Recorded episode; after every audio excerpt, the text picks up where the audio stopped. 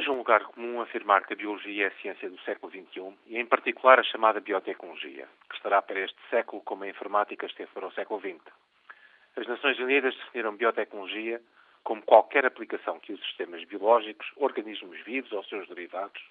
para o desenvolvimento ou modificação de produtos e processos para usos específicos. Contudo, o comum dos cidadãos tem por vezes dificuldade em associar o termo biotecnologia ao seu significado ou às implicações para a sua vida do cotidiano e futura.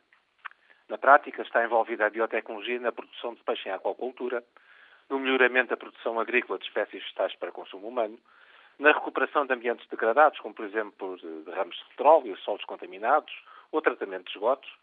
Está envolvida a biotecnologia nas novas tecnologias da saúde, que permitem a invenção e produção de novos instrumentos de diagnóstico e tratamento de doenças até hoje consideradas incuráveis, como, por exemplo, com o recurso ao, ao chamado uso das células seminais. Está envolvida ainda a biotecnologia na reprodução medicamente assistida e então todas as outras áreas que, no fundo, dizem respeito à melhoria da qualidade de vida de todos nós no tempo presente.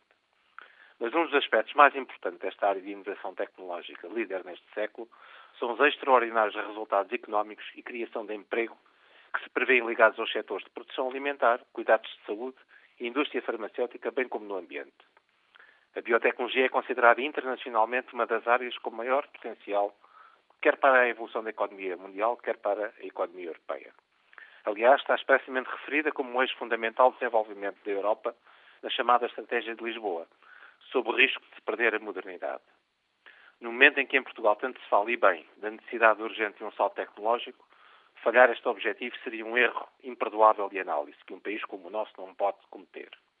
um esforço adicional todos nós neste setor, uma vontade política clara, poderão significar o fator decisivo de modernidade em indústrias e em empresas de ponta portuguesas que aqui e acolá começam a despontar, empregando jovens com elevado potencial científico e tecnológico. Temos todos a obrigação coletiva de não falhar este objetivo.